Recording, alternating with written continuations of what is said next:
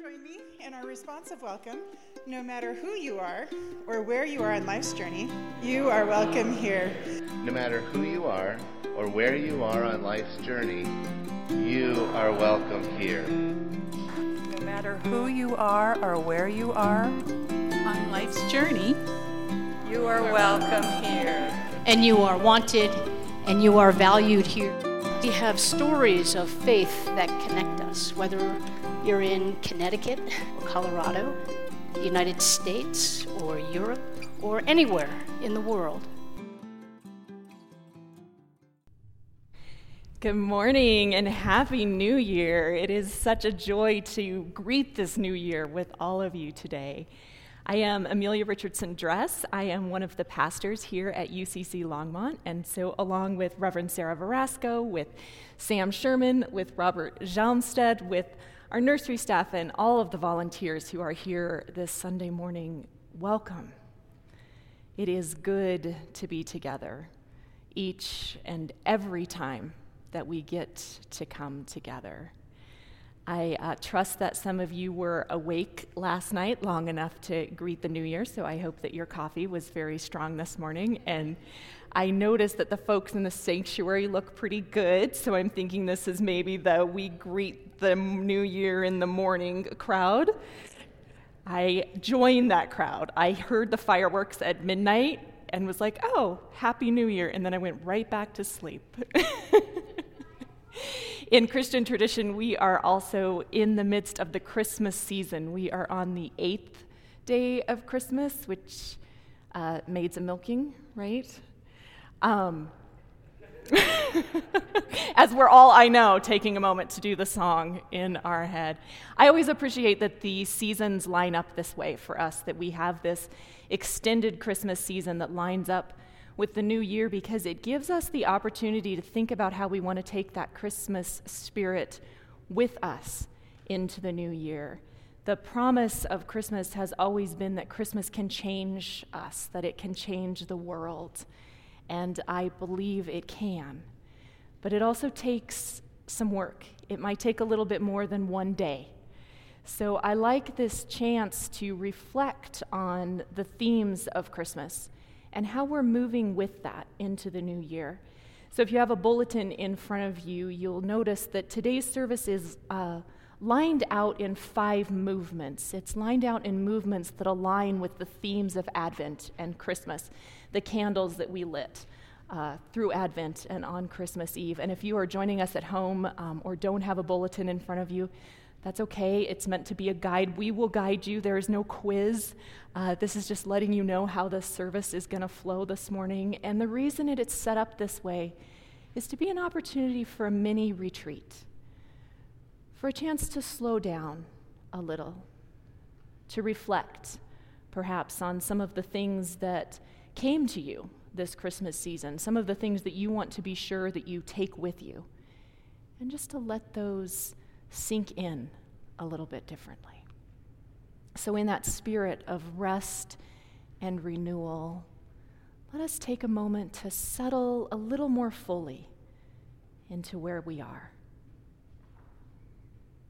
Let us be present to the places we are in this morning, to notice what and who is around us, with us, supporting us. And if you find that you're a little preoccupied this morning, if there are thoughts or worries or to do lists that are in your mind, you can let them know that you'll pay attention to them again in a few minutes. And you don't have to kind of shove them rudely out the door. It's okay just to let them gently know that you're taking this time. And when you return to those thoughts, you will do it with some new perspective. And so we breathe in this breath of Spirit together, knowing that the light of Christ continues to shine on us, with us, and through us. Let us stand and bring in the light, singing, Arise, your light has come.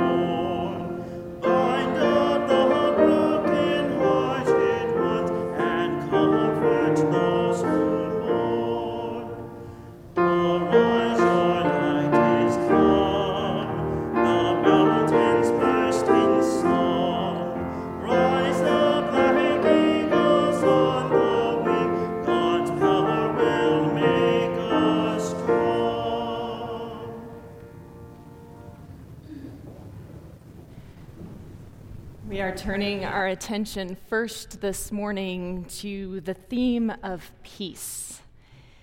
And we are doing that as we often do on these communion Sundays, which are an intergenerational service of worship, uh, using a picture book. I appreciate the wisdom of a friend who uh, once corrected me and said, These are not children's books. They are for people of all ages, but they are picture books we are using a picture book this morning for all of us. And this one is called The Worried Wiseman. It's by Susan Eddy, who also did the illustrations. And as we get into it, you'll see that they are um, clay.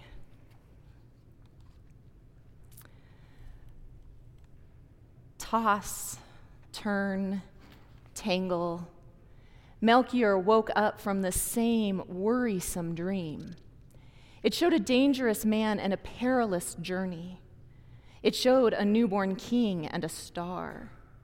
The star told him to follow and to find this child, the king. Melchior was a wise man who studied the stars, but the thought of following a star made him worry. He worried at the well. What if we don't find water or food on our journey? He worried at the stall. Nubia, the desert is deadly. I'm afraid to leave our cozy home. He worried at his father's door. I'm afraid that father will need my help. I am scared to leave him. Day after day, he woke with more worry and more wonder in his heart. Finally, he understood that the star was calling him on a journey bigger than his worries. Father, I must leave to go on a journey. My dreams show a star and a newborn king. The star calls me to follow. But I worry because the dream shows danger. I worry that I will be lost in the desert. And I worry about leaving you alone. Don't worry, my son, I will be safe. Nubia is wise. Follow her nose and her heart. And I wanted to pause there to be sure you could see the expression on wise Nubia's face. Melchior packed food, water, and a present for the new king. Nubia, I'm afraid we will never find this child. How do we know the star will lead us true? Nubia gently bumped Melchior's head. She focused on the star with faith in its path. She was not worried. They traveled, they slept, they traveled, they slept, they traveled, they slept for a long time. After many nights, Melchior said, Nubia, I am worried. Our food is gone and our water is dry. Nubia touched her nose to Melchior, then lifted it to the star. She caught scents of fresh orange and cool water. She was not worried. Nubia led them to a town. Melchior stopped his saddlebags and asked everyone he saw, Please, do you know where the new king has been born? No one knew. Melchior worried. But Nubia was not worried. She drank deeply and she crunched her grain. She had faith in the star's path. Many nights later, they met two travelers. I'm Gaspar, said one. I'm Balthazar, said the other. Please, Melchior asked, do you know where this new king has been born? Why, we were searching for the child too. Our books tell us of a great teacher whose birth is foretold by this star. We're bringing the new king gifts of honor. Shall we travel together? Melchior worried. Balthazar, your horse may be too swift. Nubia chewed her cud. She knew her long legs could keep up with any desert steed. But Melchior worried. Gaspar, your elephant may be too slow. Nubia spat softly. She knew the strength in those lumbering legs. Still, Melchior worried. Could Balthazar or Gaspar be the dangerous man of his dreams? Nubia nudged Melchior toward the travelers. She was not worried. Together they traveled. They asked everyone they met, Do you know where the new king has been born? No one knew. And Melchior was afraid they would never find the child. King Herod heard of their questions and he summoned them. He was afraid too. Herod was afraid of losing his throne to this newborn king. Find the child for me. I want to honor him, he lied. Melchior frowned. Surely, he worried, King Herod couldn't be the dangerous man of his dreams. Nubia was not worried. That very night, she fixed her eyes on the star and she followed her heart. The star led them to the newborn king. She knelt at his feet and she knew that the star had guided them true. I bring myrrh to honor the child as human, said Balthazar. I bring gold to honor the child as king, said Gaspar and I bring frankincense to be burned in the honor of God, said Melchior. The child king smiled, and Melchior felt his worry fade and his wonder grow. But later that night, he tossed, turned, tangled, and woke with a cry. Nubia, I dreamed that Herod would harm the child. I had the same dream, cried Gaspar and Balthazar together. Nubia scooped Melchior up and they raced into the night. Now, Nubia knew it was time to worry. As the great star sank, they warned the family of Melchior's fears. And as the sun rose, the wise men escaped by boat. The land disappeared and the seas grew deep. Melchior stroked Nubia and sighed. His fears had been heeded, and the star had guided them true. Herod searched in fury, but he never found the wise men, and he never found the child king. Months later, Melchior reached home Father, I see you are well.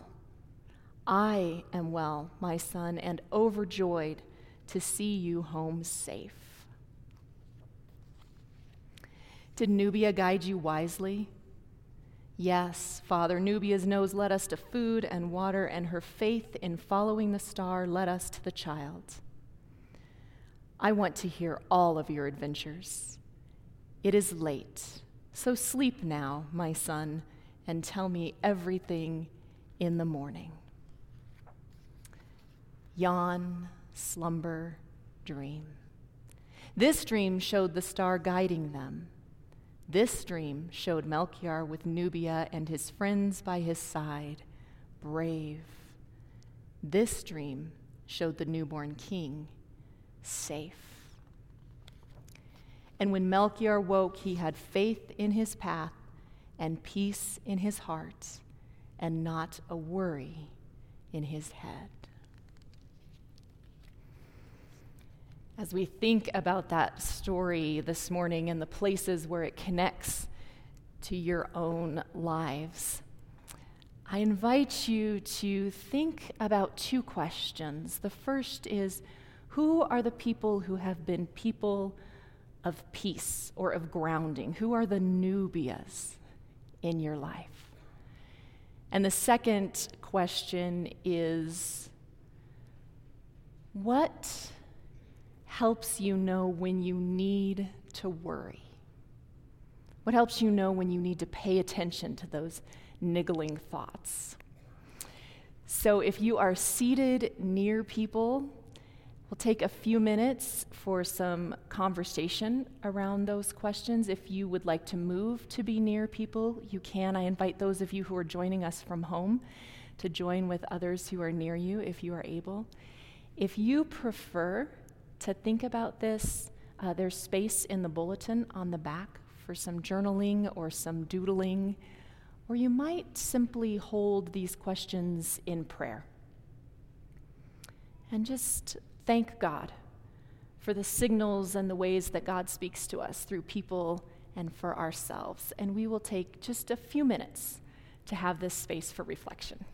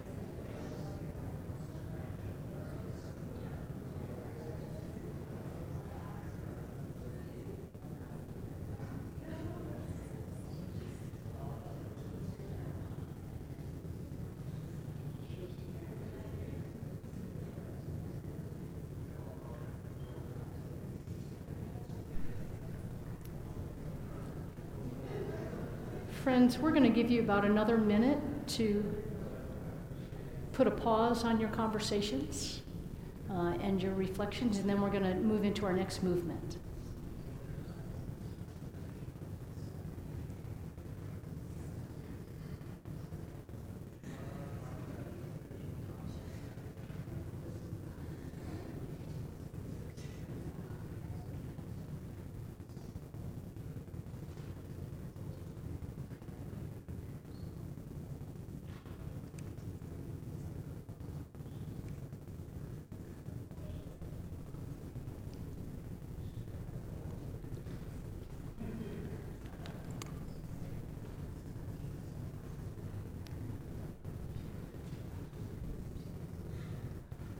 One of the gifts of community is that our conversations don't really end, they just pause for a time. So I invite you to put a semicolon on that.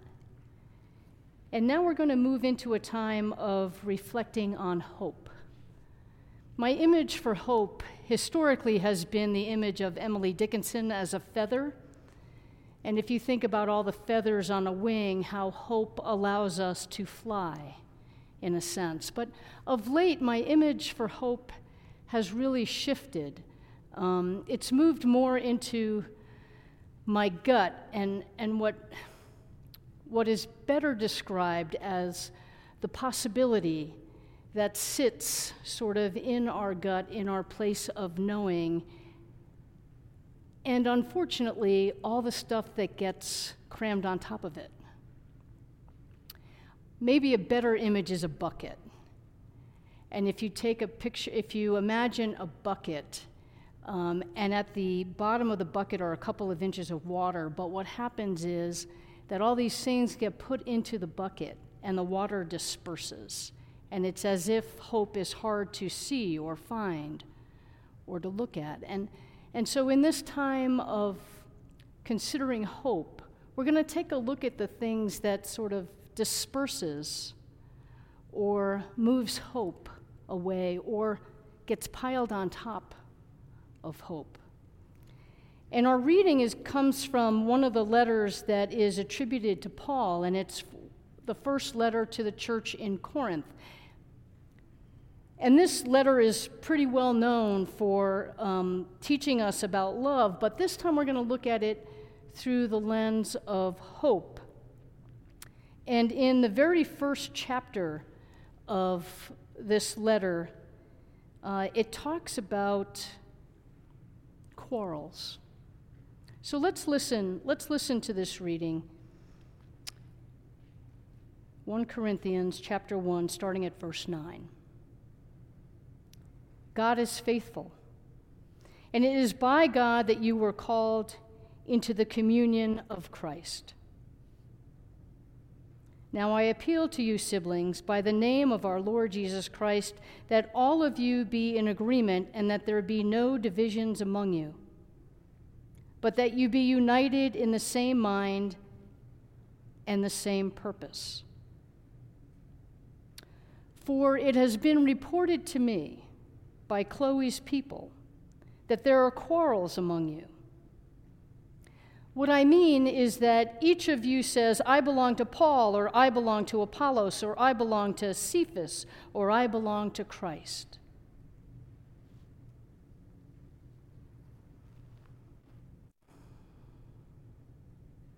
Quarrels among us is an indication of focusing on the wrong thing, of putting our attention into the thing that perhaps isn't most important.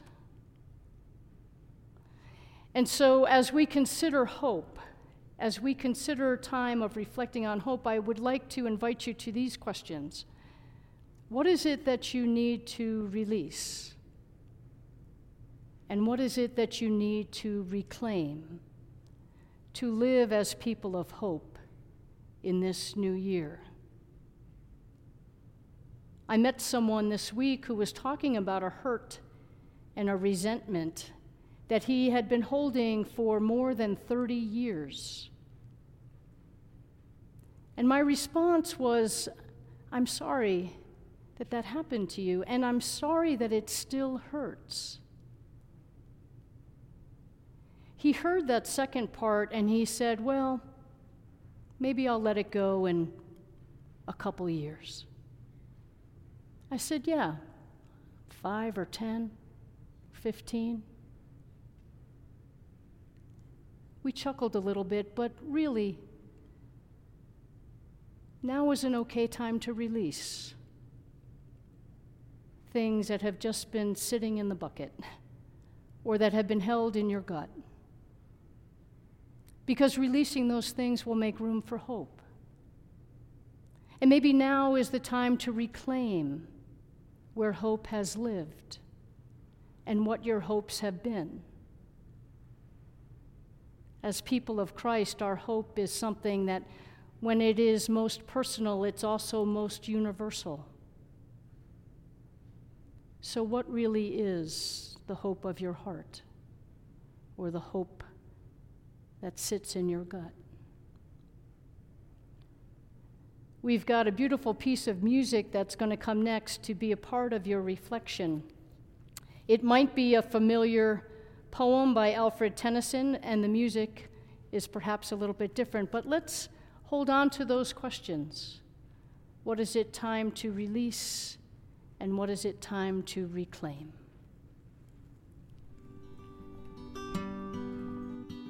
Ring out wild bells to the wild sky, the flying cloud, the frosty light.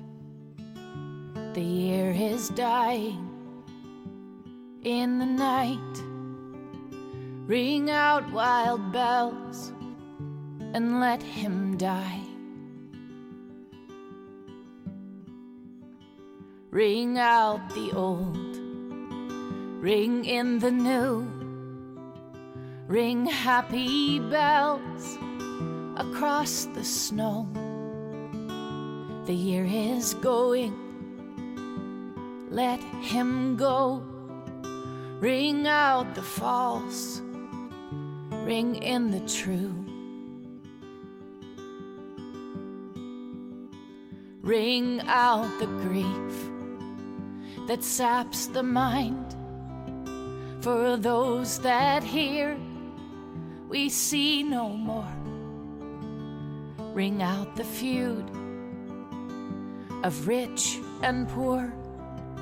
Ring in redress to all mankind. ring out a slowly dying cause and ancient forms of party strife. Ring in the nobler modes of life with sweeter manners, purer lives. Ring out wild bells to the wild sky, the flying cloud, the frosty light. The year is dying night. Ring out wild bells and let him die. Ring out the want, the care, the sin, the faithless coldness of the times. Ring out, ring out my mournful rhymes, but ring the fuller minstrel in. Ring out false pride in place and blood, the civic slander and the spite. Ring in the love of truth and right. Ring in the common love of good. Ring out wild bells to the wild sky, the flying cloud, the frosty light.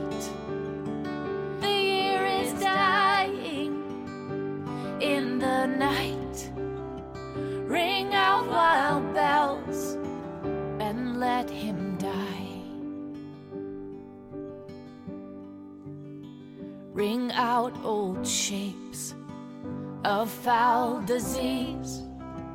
Ring out the narrowing lust of gold. Ring out the thousand wars of old. Ring in the thousand years of peace. Ring in the valiant man and free, the larger heart, the kindlier hand. Ring out the darkness of the land. Ring in the Christ that is to be. Ring out wild bells to the wild sky, the flying cloud, the frosty light. The year is dying in the night. Ring out wild bells and let him die.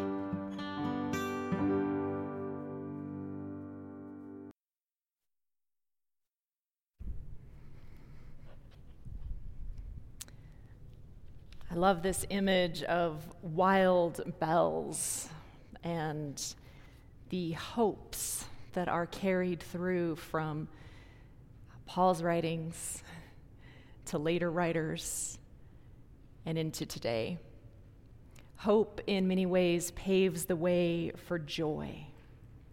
And so, as we turn to this next time of reflection, we will begin with a poem by Ann Weems, and we will think about reclaiming our joy, about the joy that is waiting for us when we are willing to let go of the things we need to let go of. This is called simply not celebrate. Not celebrate? Is your burden too great to bear? Is your loneliness too much during this Christmas season? Do your tears have no end? Not celebrate? You should lead the celebration. You should run through the streets to ring the bells and sing the loudest. You should fling the tinsels on the tree and open your house to your neighbors and call them in to dance for it is you above all others who know the joy of Christmas. It is unto you that a child is born this day, one who comes to lift the burden from your shoulders, one who comes to wipe the tears from your eyes. You are not alone, for he is born this day to you. And so we turn to a time of joy and reflecting in music.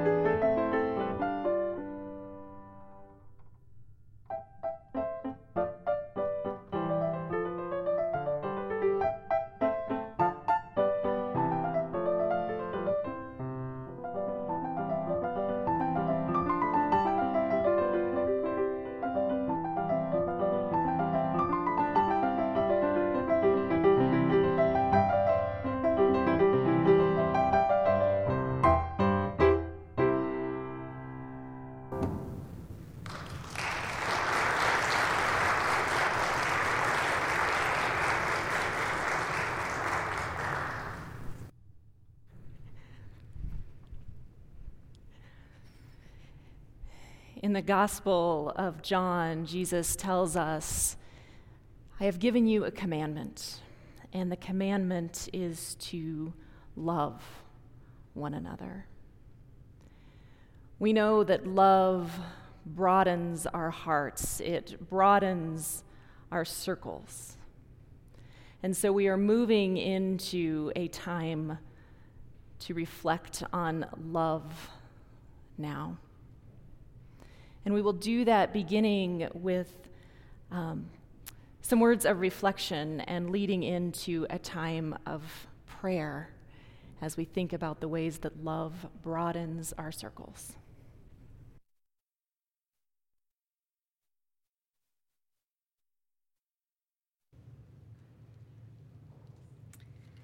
Bon Ani, that's Haitian Creole for Happy New Year.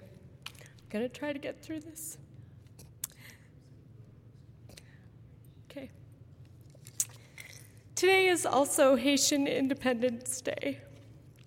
And the reason I asked to speak today is because, um, as many of you know, we adopted our son from Haiti last July. He's not here today because what I'm going to talk about might be a little scary for him. So um, that's the reason he's not here. Um, Peterson was born in a place in Port au Prince called Cité Soleil, which is one of the poorest slums in Port au Prince. As many of you may not know, um, Haiti is facing a huge humanitarian crisis right now. And I want to talk to you about love and what that means in Haiti right now. Um, there's a humanitarian crisis that's been getting worse since uh, October of 2022. Cholera has resurfaced, which Haiti had eradicated three years ago people's access to basic goods, including fu- food, fuel, and health care, has deteriorated. Armed gangs have taken over large swaths of the country. Gangs control the main road to Port au Prince, and it's making it very difficult for people to receive services who live outside of the city. An estimated 1.5 million people live in areas in Port au Prince controlled by gangs. About 4.7 million Haitians face acute hunger. That's almost half the population. 19,000 people in Cité Soleil are facing starvation. More people are displaced by gangs than anything else. 21,500 people are living as refugees due to gang violence. Women and children are disproportionately affected. Gender based and sexual violence is on the rise. And in refugee and gang controlled areas, women are giving birth without medical assistance. In Cité Soleil, children under 10 make up 40% of the cholera cases. Schools are closed, depriving 4 million children of an education. Humanitarian services can no longer use roads, but have to use air and water routes, making humanitarian aid more expensive to bring to Haiti. But here's the message of love and of hope humanitarian agencies are committed to Haiti, they're committed to creating a difference for the people of Haiti. And the reason I wanted to talk to you on Haitian Independence Day is because in 1804, Haiti was the first African led nation that declared their independence. They are the oldest African led nation that's independent, and they declared their independence from the French. On the Haitian flag, it says liberty and fraternity, liberty and brotherhood. Out of love for his family, that still lives in Cité Soleil, and he has a pretty large birth family. We have committed as a family to pray for Haiti every day. Every morning, before we go to school. Sorry. we say a prayer to keep his family safe. He has a mother and a father and a grandmother and four half siblings that all live in Haiti in Cité Soleil. The orphanage that he came from is in Port au Prince. In this time, it's hard to be hopeful for him. It's hard to alleviate those fears. But because we love him and we love his family, and we're so grateful for the gift they gave us, we have to say a prayer. We have to keep Haiti in our thoughts and in our prayers. And so on Haitian Independence Day, where you eat a traditional meal called soup joumou, which is made with pumpkin and squash, and we'll be eating that later today. I'd ask that you, out of an abundance of love, say a prayer for Haiti because they need it badly. Thank you.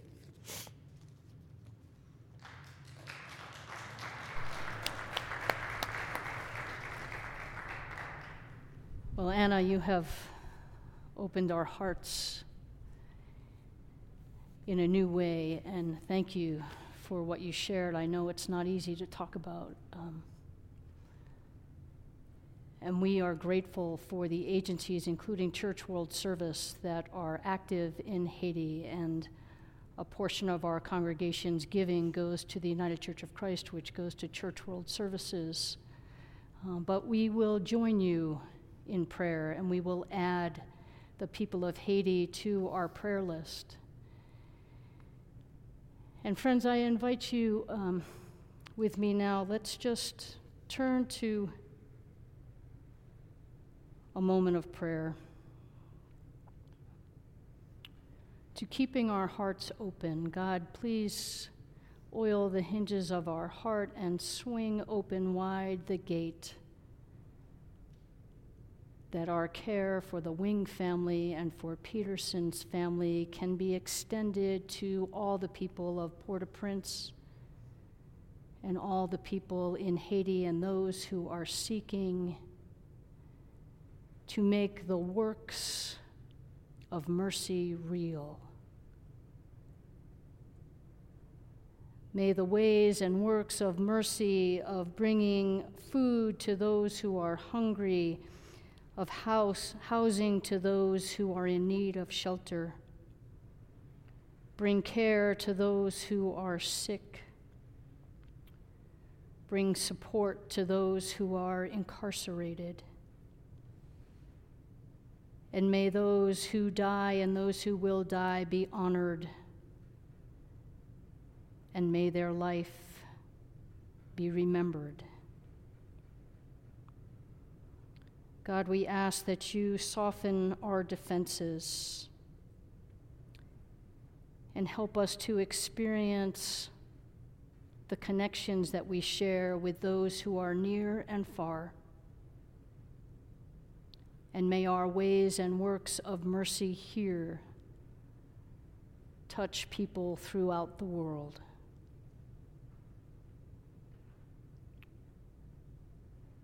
We ask for hope where there is despair. We ask for courage where there is fear. And we ask that your spirit and your presence be at work in all the places where people are in danger. In your precious name we pray. Amen.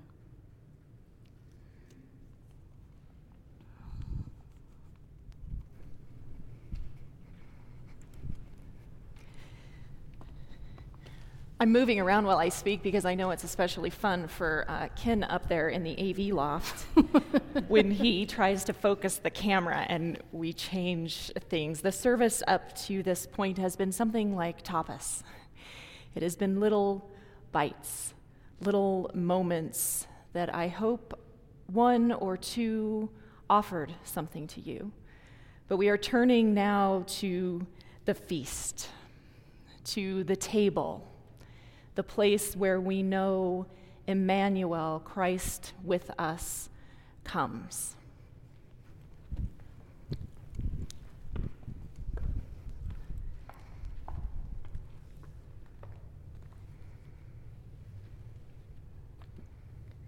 It is our practice when we come to this table to offer words of blessing, and I want to remind you that as a Christian community, we bless with our presence, with our posture, and with words. And I want to invite you to join in a posture of blessing, whether that means extending your hands or opening with your palms up, or even just holding your hands in a prayer position, whatever that is for you. And so, God, we bring you these gifts and we ask you to make them holy by the power of your Spirit, that they may become our spiritual food, nurturing us in body, mind, spirit, and emotion. May all who partake from this table and tables wherever people are gathered, may they be strengthened in your ways of love, compassion, and mercy. In your precious name we pray. Amen. Amen. And we remember that Jesus, the person in whom God's love was made known fully. When he gathered at the table with his friends, as he often gathered with the table at his friends, he blessed the bread and he broke it. And scripture tells us that on the last night that he gathered, he said to those who sat with him, those who brought their hopes and their grief and their joy, their longing for peace,